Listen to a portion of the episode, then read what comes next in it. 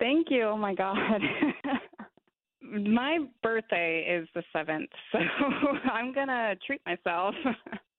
um so I did almost all of the the words yesterday. I missed like the first 3. So I was like the more I can do, the more I can do. so I was I was hopeful.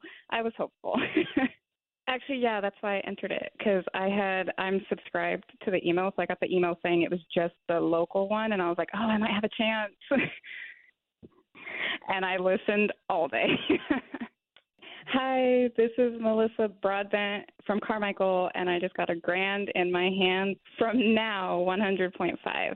I'm so excited. it's crazy. I'm gonna tell everybody to start doing this. On 100.5 on Tuesdays and Thursdays. We'll do it every day, but mainly Tuesdays and Thursdays.